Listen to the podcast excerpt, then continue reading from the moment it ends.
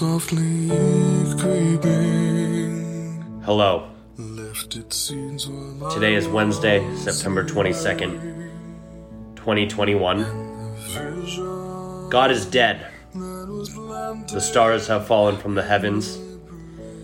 The sun will not rise on the morrow. I am joined in my state of morose by my good friends, John, Dylan. How are you guys feeling today? Bad. Terrible. Cool. Uh, let's get it started. Um, so, if you're listening to this, you probably know that the University of Pittsburgh Panthers uh, dropped a, uh, a gimme game to Western Michigan on Saturday, 44 to 41. Uh, just to read the temperature of the room, um, none of us are in a good place. And in order to protect the integrity of the podcast from just being a bunch of uh, screaming baboons, which is kind of, I think, what we all want right now is to kind of scream until we're blue in the face. I'm going to give you two 10 seconds, get it all completely out of your system, and then maybe we can try to go forward with something uh, intelligent with the rest of this pod. So, uh, why don't you guys go ahead now? It's all a big fucking joke to Narduzzi and Whipple and Heather Lyke and everybody involved with the Pitt program. I want them all fired. I don't want anyone else to go to another Pitt game this year, even though I'll be there on Saturday. Fuck this. Couldn't have said any better myself, Dylan. I considered pulling a Paris Ford and opting out of this podcast, but my co-host brought me back in, talked me down off the ledge, so I'm back. Not happy about it, but I'm back. That was actually a lot tamer than I was expecting. Um, okay, so let's let's get into what happened on Saturday. Uh, my my first question for you guys: What was your oh we're going to lose moment? We've seen it with this Pat Narduzzi defense a lot. This kind of gets shredded left and right on dinks and dunks. But usually we find a way to batten it down in the second half, pull through. I had that thought in the back of my mind, but at the same time, what would lead me to believe that anything would be different? They just marched on us every possession. They scored 44 points. Yeah, I think pretty early.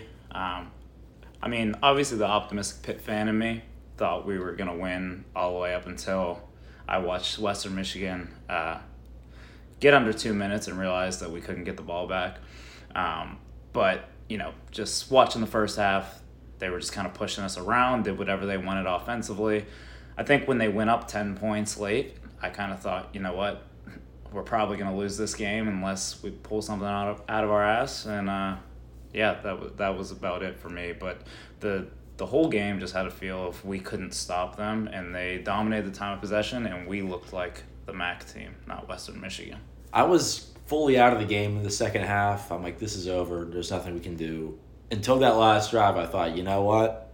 One stop. Why not now? We get the ball last. They haven't been stopping us either, but that did not happen. We didn't get the ball last. We did not win.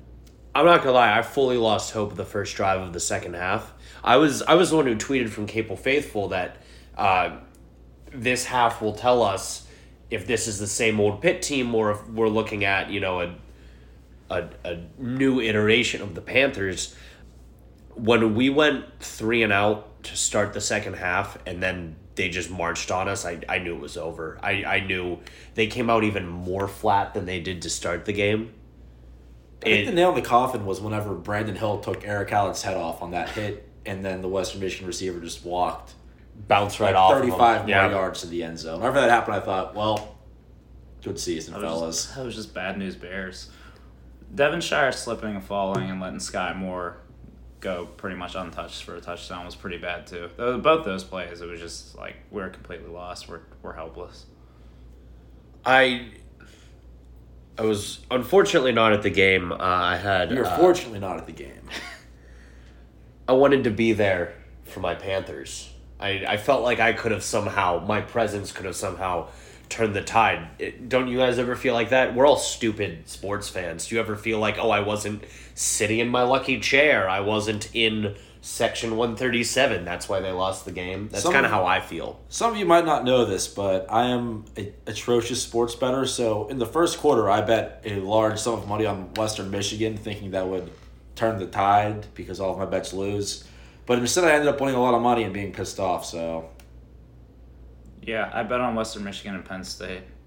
I had more money and I was very pissed off. I've never been more pissed about winning money.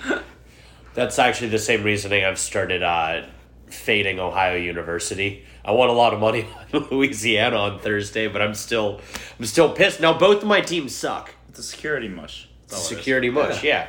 Uh, I, that was hard. Uh, the Panthers are now winless in games I watch in Hampton Inns in New Castle, Pennsylvania. Um, they are also uh, winless on Mike and Alyssa's wedding days. I'm sorry, Mike and Alyssa. Um, however, the it's so hard to talk about because every every mental note I made about this game was with the assumption that Pitt was going to win, even past the point where like I thought they were gonna lose. So everything has like a like a, a glimmer of hope around it. Like, oh, we we had to find out what our weaknesses were at some point, and that's the kind of conversations you can have when you when you barely skate by bad teams.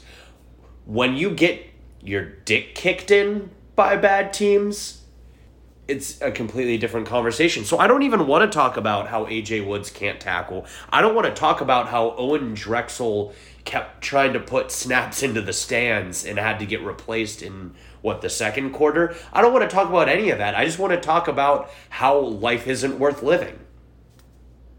Yeah, I mean the the morale was all time low. Um, coming off a big emotional win in Tennessee, it was all about how, how this Pitt team was different, and I we say this every year, but it felt different. They went and won a game against a Power Five team on the road, hostile environment, and you come and lay an egg against a MAC team, and you let them score 44 points in the process. The whole point of Pat Narduzzi getting hired, and you know his his whole claim to fame is being a defensive defensive minded coach, and he's in his seventh year with the program, and their defense is, is dog shit.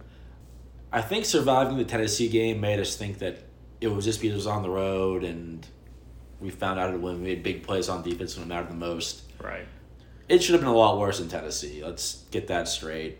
Those problems were not flukes. I think that is a problem that we're going to Yeah. get throughout the rest of the year. That's blown coverages, missed tackles. this makes the Tennessee game so much darker in hindsight because we don't we don't see those as slip ups anymore. Those were very real problems that our defense and special teams have that are now on the display for the college football world uh, to watch and pick at when they play us. I joked about this a lot back in like 2018. It hasn't been as much in the last two years our defense is actually pretty solid. But back in 2018, 2017, whenever teams were just throwing for 400 yards on us at will, I joked and said if I was an offensive coordinator playing against Pitt, I would put up 35 just because I know what to do. Every team, the quick out routes, the safeties are in such a hard spot. Damar Hamlin bailed us out in the last couple years, I think. I think that was on display today. But yeah, that's what it is. I think this defensive scheme is what it is, and unless you have four or five NFL caliber players, you're gonna have really bad weeks. I mean, I hope we can go one of. I mean, this will go one of two ways. Um, the optimistic thought is Narduzzi kind of sees the writing on the wall here and figures out that they have to make some type of adjustments to the scheme. They can't just trot the guys out and say, you know, you have to be good enough to make the plays. We have to make some adjustments.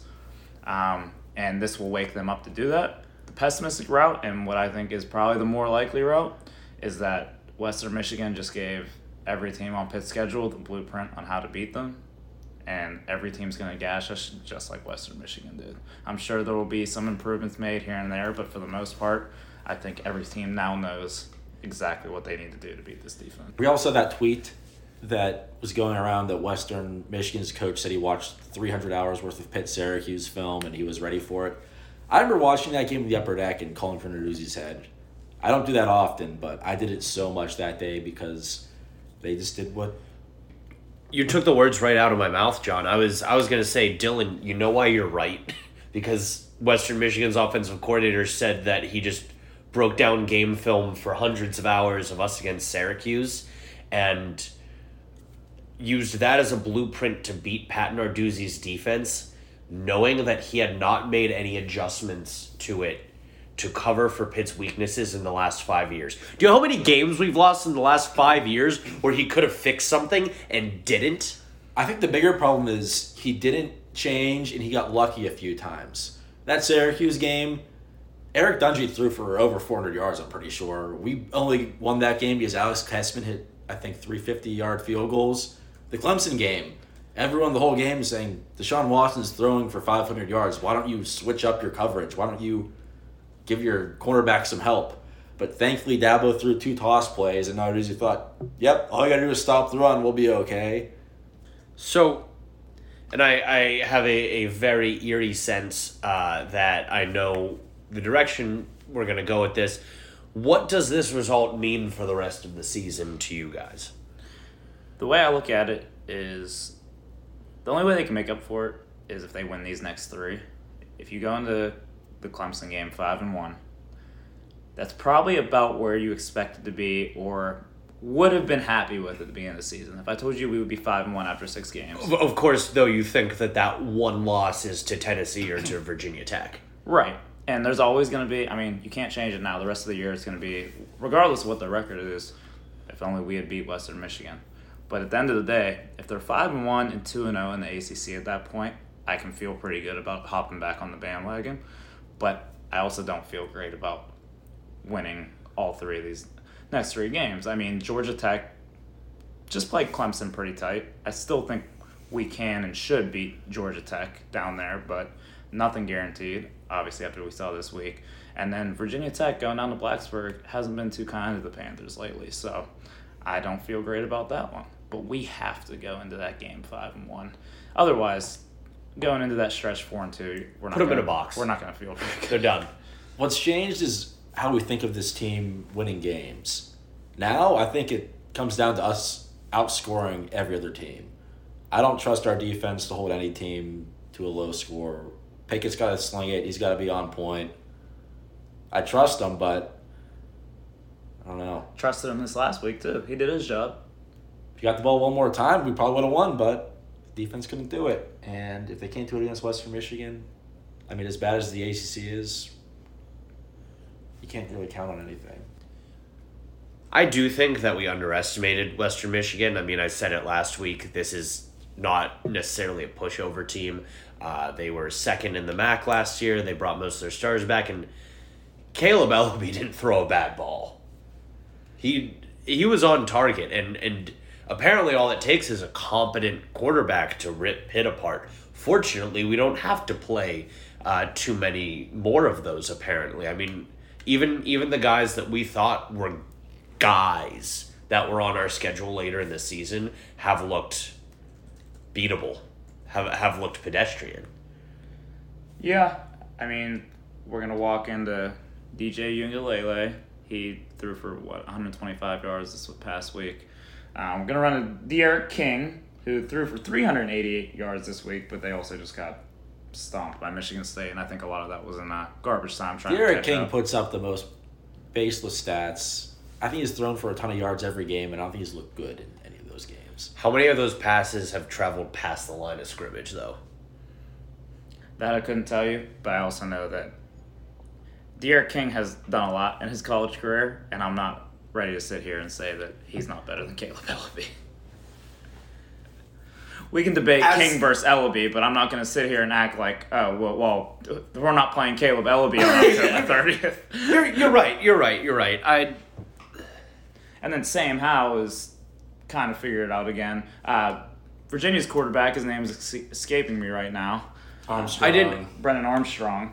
He's just threw for 500 yards. I mean, we have a lot of quarterbacks who I think can shred us, not because they're all world quarterbacks, but because, like I said, Western Michigan has it figured out. So Right. they seem to figure it out too. right. I didn't. I didn't mean to imply that this sophomore out of Kalamazoo, Michigan, is the best quarterback we're going to play this year. And I, I apologize. if That's what it sounded like.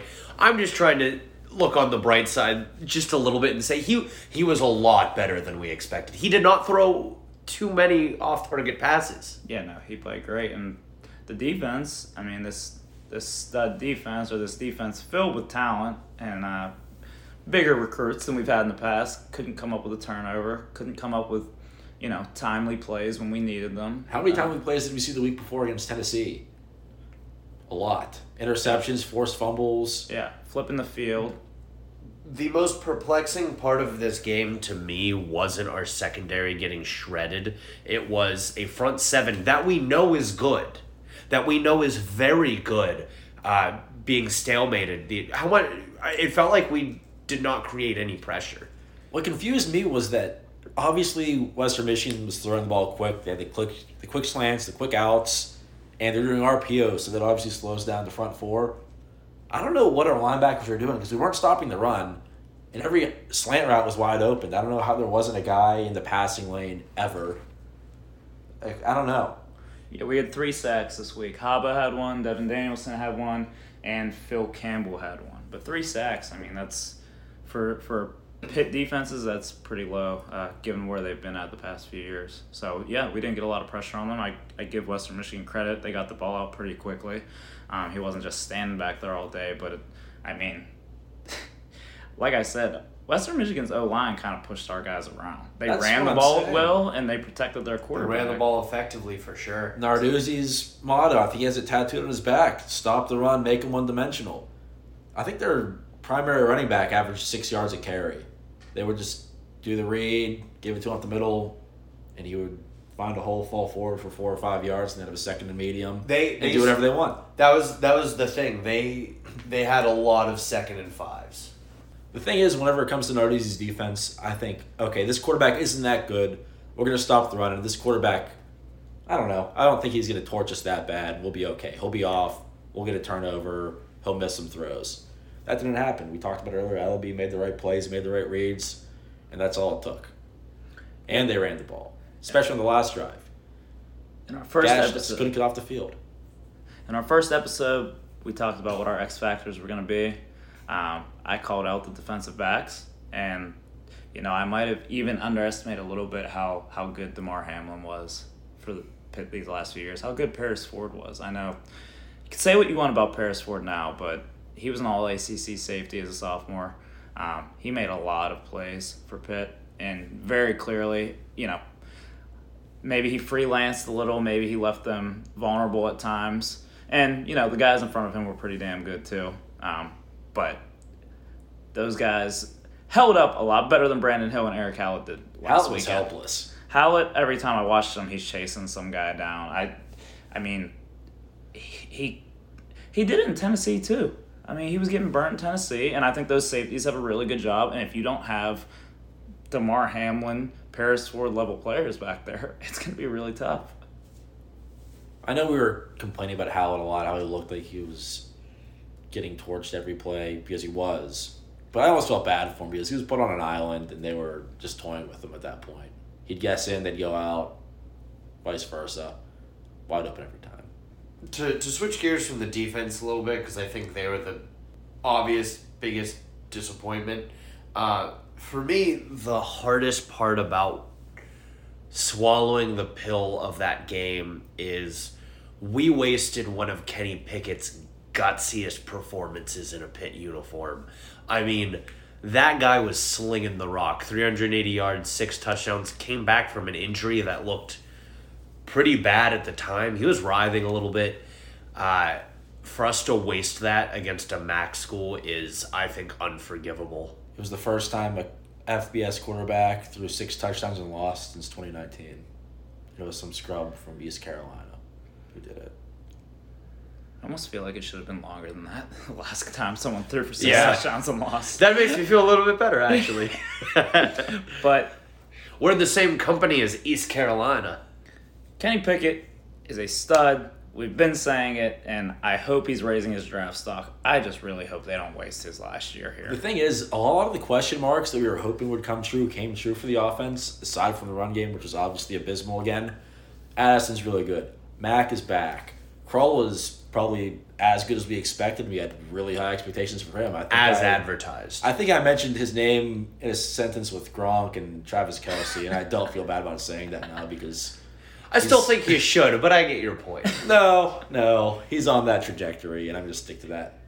Do you guys care about the running game anymore? yes, yes, I'm still so. I Oh, I see. I've I've kind of pivoted. I'm like, whatever. Let's just like Kenny throw it fifty times. I understand that because it's so much more fun watching Kenny Pickett do his thing, especially now that like I don't think we really have much expectations anymore. The only thing that can get us up for games at this point is going to be like, let's go watch the Kenny Pickett show. You can't tell me that's not a different ball game if we can keep the ball out of their hands for longer than two minutes. That's if we can put the ball on the ground. Now, credit to Kenny Pickett scoring at will on Saturday. But if we could just take a little bit of air out of the ball, give our defense a break, that would have been massive. The time of possession and the disparity between how long Western Michigan had the ball and how long Pitt had the ball was maybe the number one topic uh, on the broadcast on Saturday. And I think they had a really good point.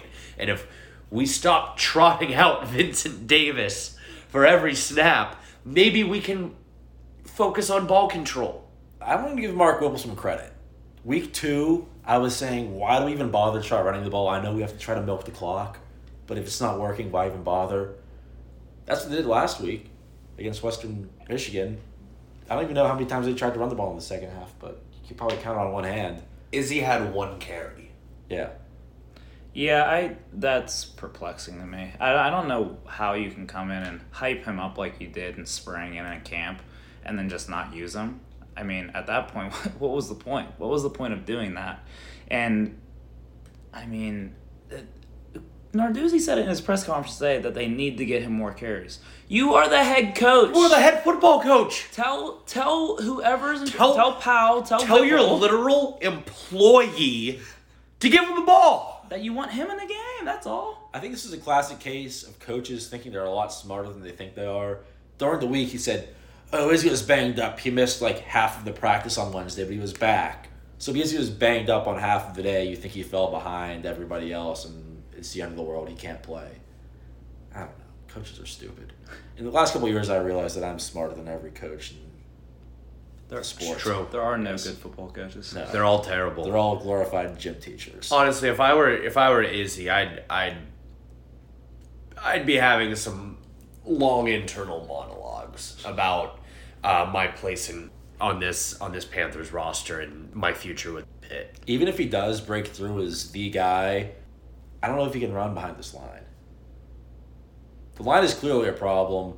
Before we're like, is the running back? Is it the line? Is it both? Blah blah blah. The line is bad. They cannot run block. But he We can he can get us four yards a carry. He can contribute. Right now, right now we are wasting his prime eligibility years to put him behind Vincent Davis. I'm gonna reverse that. Izzy is wasting his time playing behind our offensive line and could go elsewhere to a competent offense. Is that fair to say? He put up a pretty cryptic message on his Instagram after the game. It was just the deuces, two fingers up. Wonder what that could mean. However, and this is this is a little bit of a uh, of a Capel faithful insider.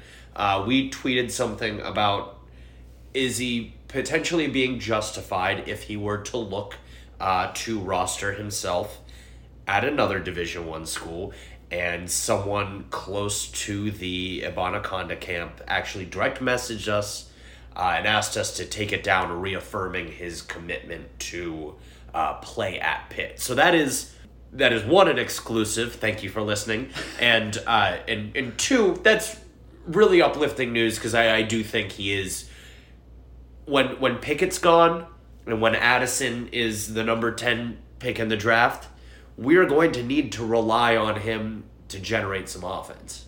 We need him in the long term desperately. I don't want to see Nick Patti airing it out 55 times a game next year. I'm not going to take any Patti slander. Nick Patti Mahomes. Is that who we're talking about? I don't want to talk about next year too much because I This will year- drink myself to death tonight. But Nick, Nick Patti is not going to be our problem next year. yeah, this year has enough problems. Let's keep it to that. Yeah. So I know I already asked this like literal moments ago, but I don't think we really hit the nail on the head yet. What does this mean for the rest of the year, and how does this adjust your expectations for what this season's going to look like? So the way I look at it, I said it before the year. but you have to go at least eight and four. That hasn't changed for me. Seven and five is unacceptable. Seven and five is has become you know synonymous with Pitt football. You need to go at least eight and four, and to do that, you've got to get hot. You've got to win some games that you might not be favored in. Um, but we've got to be bowl eligible, and I think the goal at this point you have to look to win the coastal. That has to be the, the overarching goal of the season. The journey to get eight or nine wins got a lot tougher when you drop a quote give me a game to a MAC school in the out of conference schedule. But at the same time, the schedule might not look as tough. Some of the games we thought were unlikely to win are now more of toss ups, or maybe we're even the favorites in those now. Like Miami, I would not bet on us. Miami's now. number one. I oh I would bet on us against Miami. Yeah, I said now. Going Yeah. into the season, I would not. Right. Now that kind of flipped. The ACC is a mess. If Narduzzi college can just find college football is a mess right now. College football's on bath salts right now. Every team has looked terrible at some point, except for Bama, who still looked beatable against Florida. Florida, who was missing its best playmaker. Yeah, going into the last week, I said everybody is bad except Bama, but Bama almost got taken to overtime by a Florida team that isn't like all that great. Is replacing a lot of talent. yeah. The coastal looks like the coastal. So And you gotta love that. There's something to love about that. Whenever the coastal was bad, I would defend the coastal a little bit. Like we beat up on each other. I'm not even doing that now. Everyone is atrocious. It does give us a little bit more of an optimistic outlook on the rest of the season, knowing that the three teams that I think we were really worried about are mortal. Um, but it, I think it also makes this loss hurt even more. Because if we win this game and if we continued to trot out a competent defense, anything that we wanted within the realm of the ACC was within our grasp. North Carolina doesn't look good. Miami doesn't look good. Clemson really does not look good. Not even by Clemson standards, by like standard college football program standards. They didn't look that good. But they they- haven't looked good. but thankfully, that was an out of conference game earlier in the year, like Narduzzi said. So it basically doesn't matter. Oh, all yeah. of our goals are ahead of us. big jokes. Make it win the coastal. Everything else is irrelevant. Arduzzi is such a jackass. I, I do think that the worst part about this is that everyone else in the conference has been so bad that Pitt has ample time to build up our expectations and then crush us again this season. That's how it goes. Uh, my I they will break my heart again this year. I promise you, because I will be fully invested at some point. I will be hooting and hollering on the North Shore, and I'll be sent home sad. So let's let's get that train rolling now. Kenny Pickett's the best player in college football. I mean, we already knew that. And Pat Narduzzi, he's he's smart enough to figure out the defense. Is this a ten and one team going into December? Virginia gets us. We beat Clemson, beat UNC. Virginia gets us. That would be just, I'm only part kidding. that would be way too Pitt. Can we actually talk specifically about Kenny Pickett and the wide receiving corps right now? I mean, we have a ri- wide receiving corps for the first time since I've watched Pitt. Yeah, I mean, Pickett's the best quarterback in the ACC. I'm sticking with that. We have. I don't think you can even question that right now. Armstrong and Howell looking good again, but I'm still going with Pickett. But and then we've got Jordan Addison, who's a legit NFL wide receiver. He is, I mean, Western Michigan looked lost trying to cover him. He, it's just, it's kind of like I, I compared it to Tyler Boyd. When Tyler Boyd was at Pitt, it was like very clearly that he was just on a different level than the rest of the guys on the field. Addison looks that way right now. And then you've got Jared Wayne, who's coming to be a very reliable option, a soldier. Apparently, can't be tackled. Yeah, leading the team in YAC. Then you've got Lucas Krull, who looks every bit as like we said he was ad as advertised. And then you got other guys stepping on making plays. Jaylon Barden with a huge catch downfield and then a touchdown late in the game. Melquan Stovall making plays. Taysir Mack, I think he only had two catches this week, but you know he had 100 yards last week. We got a bunch of weapons out there. That part of the game has been cleaned up. They can throw the ball. It's fun to watch, but unfortunately now there's just a bunch of other question marks that I don't know if we have the answer for. I think we've gone to fire Whipple to fire Narduzzi and promote Whipple to head coach. No, You there yet? no. I would rather die. I refrain. Cut that out. Fuck you, Squid. We're leaving that in. Do you, do you think it was a bad omen that Peterman was the honorary captain?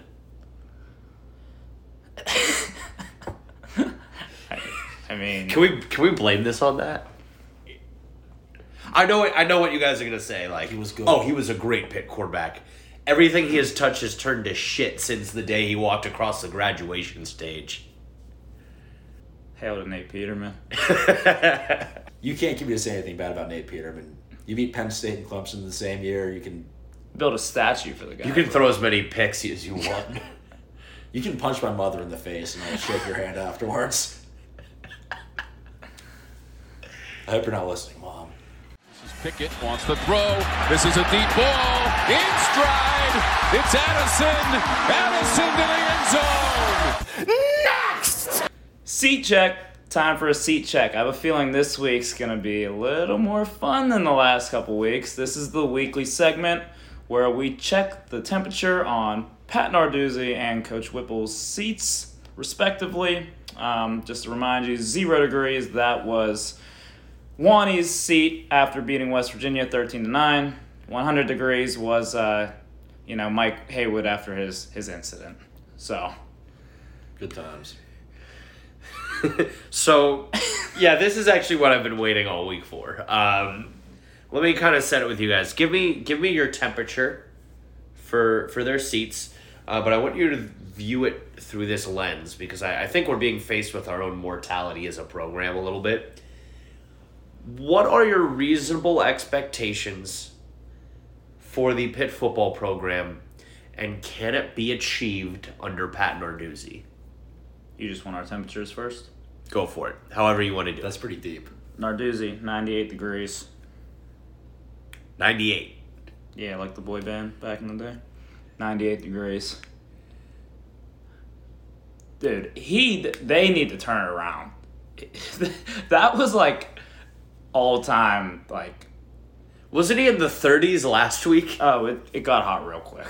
It got hot real quick. We put the we got, we put the front burner on. It Global warming is real, up. folks. Yeah, and and then Whipple, uh, I'll give him fifty. He's cool, but like here's the thing: if Narduzzi's gone, he's gone. So it doesn't really matter. I agree. I, if I may jump in line real quick, I was gonna put uh, Narduzzi at like sixty-eight because I I still, and I'll I'll get into that reasoning a little bit later. I just wanted to throw it in real quick. I was gonna say I think Whipple would also have to be sixty-eight because I don't think a coordinator's seat can be cooler than a head coach's. If Narduzzi goes, you think someone's going to come in and be like, "Yeah, I want to keep the old guy that makes his quarterback run to the sidelines every play. He stays." Yeah, I mean they won't keep him, but No. for for the sake of you know looking If you- at them mutually exclusively, Yes. Then I would say Whipple's Whipple's like kind of figured out and they're scoring a lot of points. John, we'll, we'll let you go. I'm gonna say 90 degrees is very hot, and he's gonna show us something soon. Because if not, I don't know if Heather Lyke will actually pull the trigger and fire him if we have like a seven, eight win season. Would I like that to happen? Yeah, I wouldn't be mad. But will they actually do it if it's an eight win season? I don't. know. I don't think there's any way if they win eight games that, and I guess this kind of rolls into what you were asking. What what our realistic expectations are of the program? Exactly. I don't think. I mean, I think eight wins this year. If you would have told me before the season we went eight and four, I wouldn't have been thrilled, but I would have taken it. Seven and five is pretty unacceptable for, for what we had coming back this year, but I don't think there's any way Heather Lyke fires him just because they So invested too much money into him. Let's say seven wins. You think Heather Lyke fires him? I think that there are serious conversations, and it might be a deal where they have a sit down conversation and say, "This is what we need next year. If not, you're gone." What I'm thinking of and I'm actually afraid of is we get seven wins or eight wins and it's very disappointing. Same old Pitt, blah, blah, blah. You've heard it a million times by now. And he comes back next year, Pickett's gone, and we just can't make up for that. And next year is a waste. And, well, you tried, Pat. Now you're really gone. And that you I, I agree. I think he has a. I think he's setting himself to be on like the actual real hot seat next year. I think there's there's some t- going to be talent on that team next year. most of the offensive line, uh, all of our one running back that matters, um, a lot of our receiving corps, and a lot of this defense is coming back. There are pieces there to put together a competent team. Um, and I think if he allows that to fall through next year is his last year, I just I really worry about complacency with this program. I'm I'm worried that this is an athletic department that is cool with seven to nine wins until the sun expands into the earth and kills us all. See, I don't know if I believe that. I'm sorry, seven wins exactly. Giving them nine wins is far too kind for this administration. Nine wins would be glorious. I'd donate twenty million dollars for that. but anyway, The John Cotton 2018 head football coach. I don't want to get too ahead of ourselves or go too far back in time, but if you guys remember the end of last basketball season, there were a lot of Panther fans who wanted Jeff Capel fired.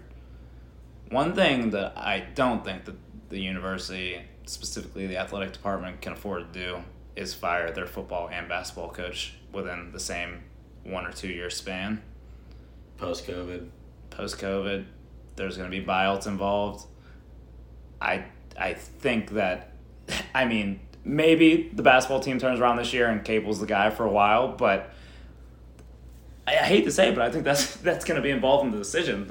If one of those guys goes in the next few years, the other one might have a little more job security. Imagine if you burn Chris Pickle's twenty million dollar donation within like eight months because we fire Capel and Narduzzi. Well, his donation's only for football, so it would only work for the Yeah, they'll pull some strings. Yeah, they probably Thank make God. it work. There's a loophole. They'll find one. But yeah, I don't I don't think they could fire two coaches in the span of two years, especially the, the highest paid employees at the university. But let's just pretend they do, because that's where we are right now. Who's on your short list of coaches you want? Tom Bradley, Dave Wannstedt. Jay Paterno. I hate this. Can I just go on the record to say I hate this? Seat check was supposed to be like like a like a bit, like a joke. Like every single week we react wildly to whatever. It is week 3 and we are talking very seriously about throwing away the whole coaching staff. Yeah. Yeah, this was definitely supposed to be a joke. This this got to this point so fast, man. It got out of hand so quickly. Remember we talked about how good the culture was here? No one's leaving. Everyone's happy. Stability is awesome. We're not the rotating door of coaches anymore. Narduzzi's in a good spot with recruits. I mean, Now we're burning it all down. realistically, he's not going anywhere. Yeah, I think um, I don't think he'd be gone after this year. I think unless they it goes really south. I think if they went six and six, he might be gone. But I don't. I also don't think that's gonna happen. Agreed. Yeah, I just Oh, I don't know. I I would hate to be Heather Lyke right now because I think she could really like plant her flag in the ground and say like, "Hey, consistent mediocrity isn't the kind of consistency we're looking for. I want a football coach that is going to take this program to the next level." But at the same time, we regretted going down that road with Wannstedt. Wannstedt was a pretty consistent football coach, but his his losses piled up a little bit, and they decided to move on because they wanted to take the next step as a program. I don't know if we're in a position to do that. Let's be honest. That's not an attractive job that we have if it's open. Who who wants to come and coach in an empty stadium in an area of the country that is rapidly dwindling in terms of high school talent. This is not the fertile recruiting grounds it used to be. Yeah, I mean, th- th- that's what Pitt fans don't understand. They think we can go out and get some big name coach. I, I hate the who can they get better argument, and that's not what I want to sit here and make. But you need a guy who wants to be here. Pat Narduzzi wants to be here for for better or for worse. Maybe maybe it's because he enjoys the stability of only having to win seven eight games. But I will mention this. whenever we fired Kevin Stallings, everyone was like, "Oh, great! What bums you want to come here?" And we got Jeff Capel, and we're like, "Wow, how they like hit it out of the park." So I'll, I don't know. I was in that camp like, who's going to want to come here? We're gonna get. Pitt basketball jobs. Much basketball is than a- wildly different, I think. Is a much better job than the football But job. my second point was Narduzzi's play is paid pretty well. He's like top thirty in the country as far as salary goes. So that can be enticing. It's in the ACC. It's a very easy job in comparison to some of the other positions. Like, would you rather be Pitt or Michigan State, and you have to deal with the big boys of the Big Ten? It's like, listen, and also coming off the Larry Nassar state scandal. all right, that got dark. Anyway, It's part of it. it it's part of it. Okay, so that's a good point though. Pitt is in the coastal. Pitt should compete for the coastal every year, which I think is a reasonable That's a good selling point. And that's something that I do think the program should be. You know, we should be competitors for the coastal year in and year out, not win it once every seven years.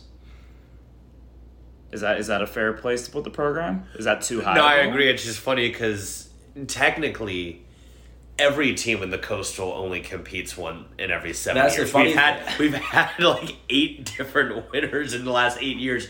If you want to count Notre Dame, for the last seven years, eight years, it's been it's up for grabs. Who wants it? Is Miami gonna be back?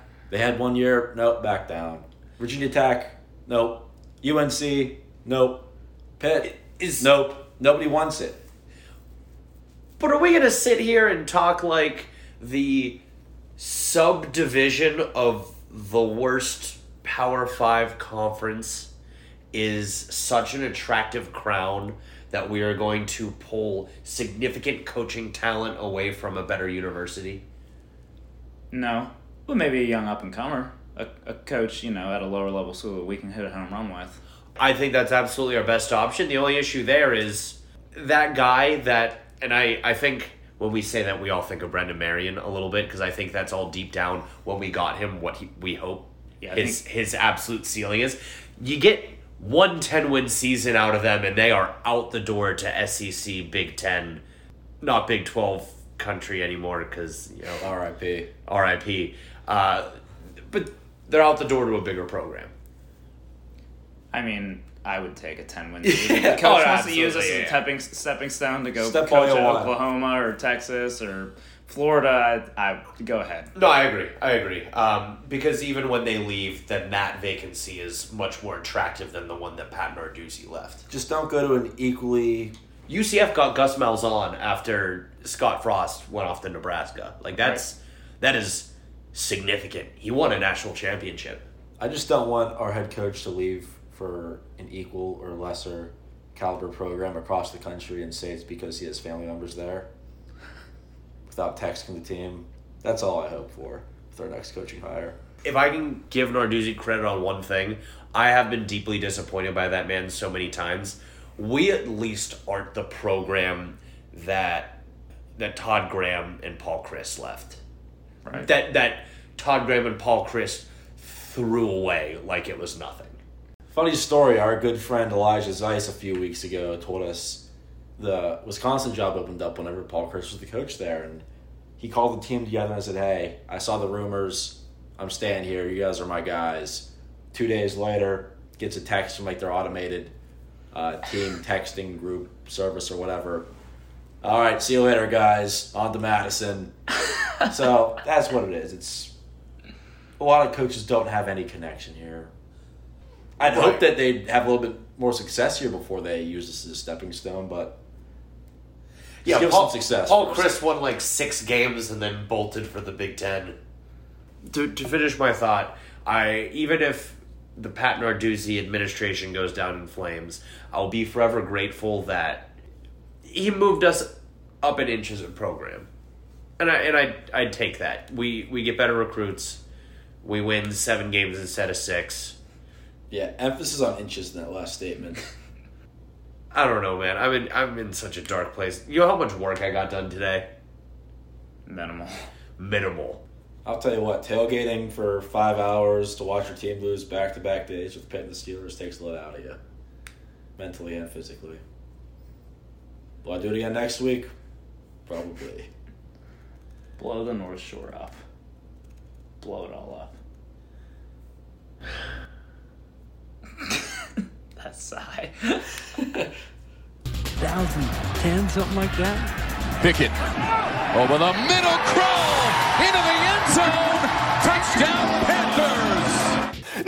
Next. So, do we want to talk about New Hampshire? yeah, fine. They're three and zero. Ah, shit. They're on RPOs. They've beat Stony Brook, Towson, and Lafayette. So Murderers Row. Their first three Like games. Lafayette, the one in Pennsylvania? Yeah, I think so.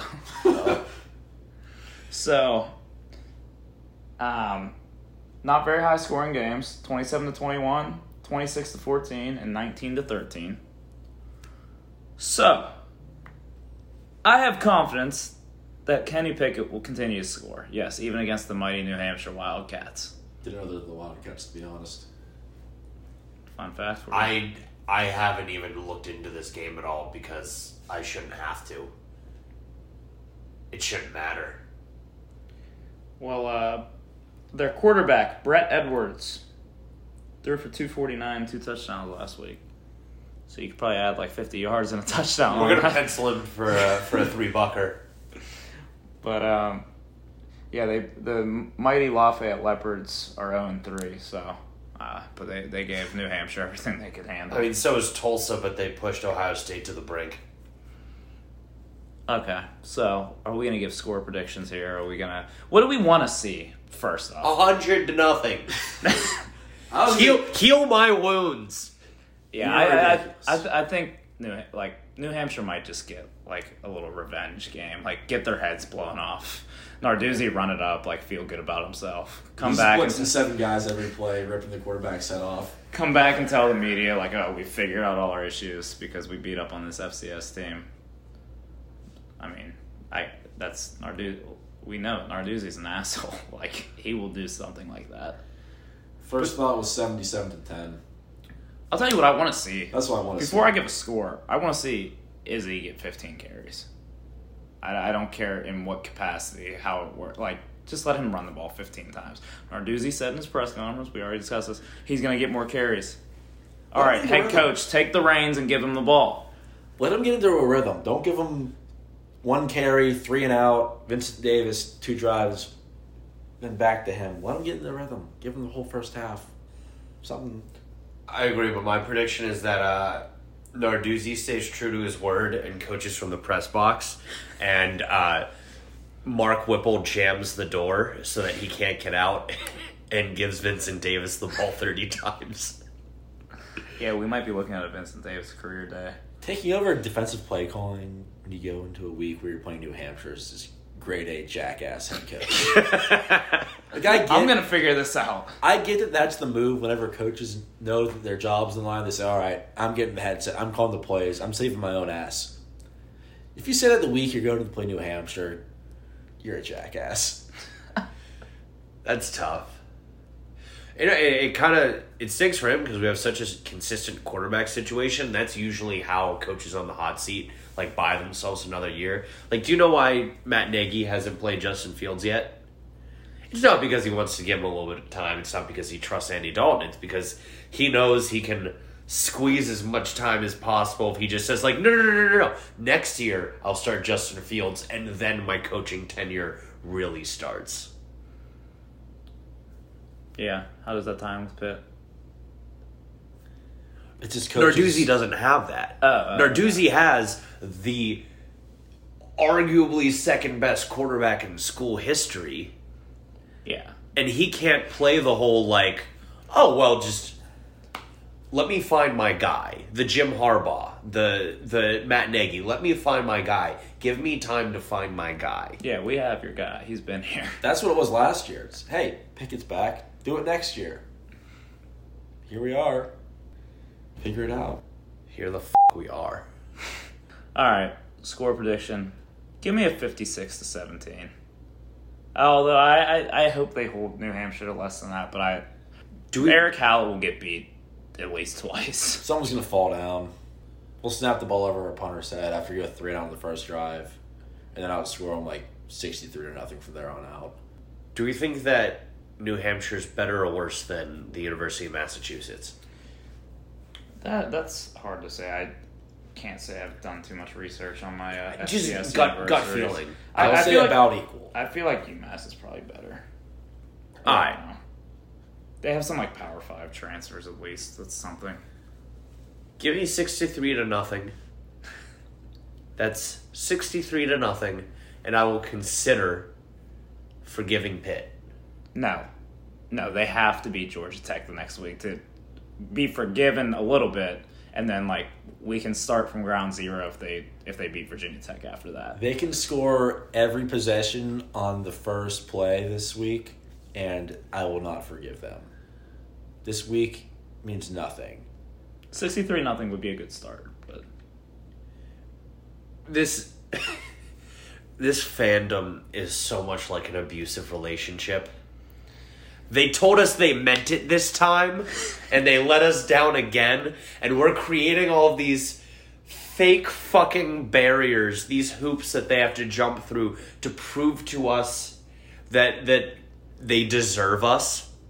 And we're gonna lower that bar so quickly. They're they're gonna beat uh, they're gonna beat New Hampshire by fifty. They're gonna squeeze one past Georgia Tech, and we're gonna say good enough. We're we're back on your side, and then it's gonna happen all over again. They're gonna we cheat on us again. And then we beat Virginia Tech and Virginia Tech, then I start talking about extending Narduzzi again. It's going to be so funny in two weeks when we do seat check and it's back into the thirties.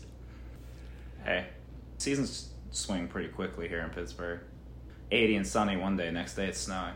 We know how it is here. Yeah, you're right. I hate football season. Based on the spot, that's a little bit short. But does it even matter, James?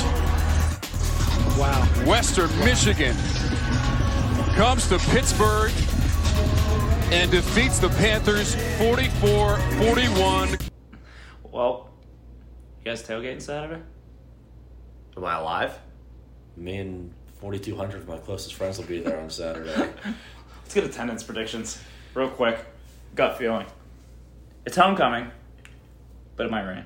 Well, I don't. I don't know if you know we want to give anyone ideas since uh, if you follow us on Twitter, you know uh, we are offering a contest where if you correctly guess the attendance of a game to the exact number, we will pay for your season tickets next year. That is right. Capel Faithful will buy you season tickets for next year. So I don't know if we want to tip our hand, uh, but I think it's going to be half of what it was last week.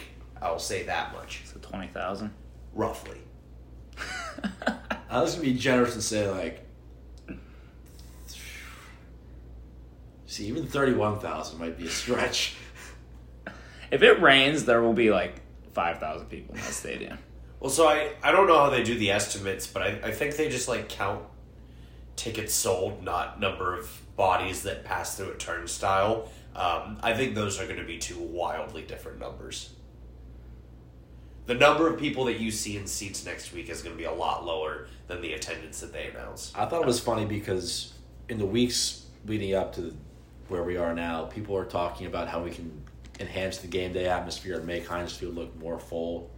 And one of the better ideas, I think, is tarping off the upper end zone. Nobody sits there. Put a nice giant H2P banner there and don't sell the tickets. Some people will say do that at like the visitor side corners or whatever, or tarp the entire upper deck if we're being drastic. If we tarp the entire visitor side upper deck last week, that would impact like 125 people. That was bare. Yeah, there- there weren't too many people sitting up high at the game last week. No. One of the worst parts about this loss um, is going to be the chilling effect on attendance because we can't be too. I mean, obviously we can be upset. We can't be too upset though because what Pitt season starts without the question: What's their dumb fing loss going to be? And we found it. We found it. Week three, we found it. Um, but I mean, this just means that people are just going to be like giving away their tickets in Christmas stockings and shit. Like, I thought it was especially ironic that we were coming off of the big Tennessee win. Week three, Western Michigan comes to town.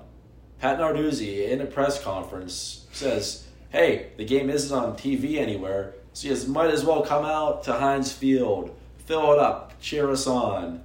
Morale is high. We got momentum. Not too many people there. No. Lucky them. 40,581. Lucky. what I'm looking at right here. I don't know if there were 40,000 people in that stadium. But that was what was reported. Well, I mean, and we we just guaranteed that we're barely going to break that forty thousand number again this year.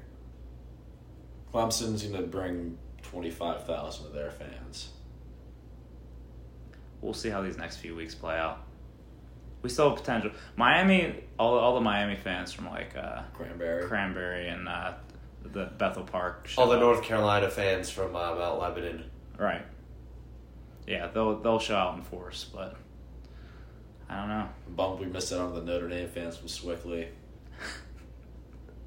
And Northside. The ones that have never The left the Whippy all their entire lives, but they bleed gold. We are such a Pitt podcast. Talk about firing our coach in attendance. what else? What else we got? What else can we fit in here?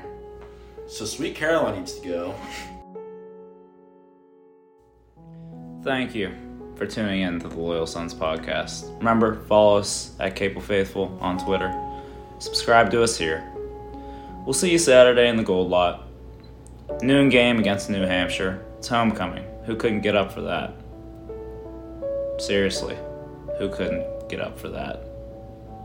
We'll see everybody on Saturday. As always, hail Loyal Sons of Pittsburgh.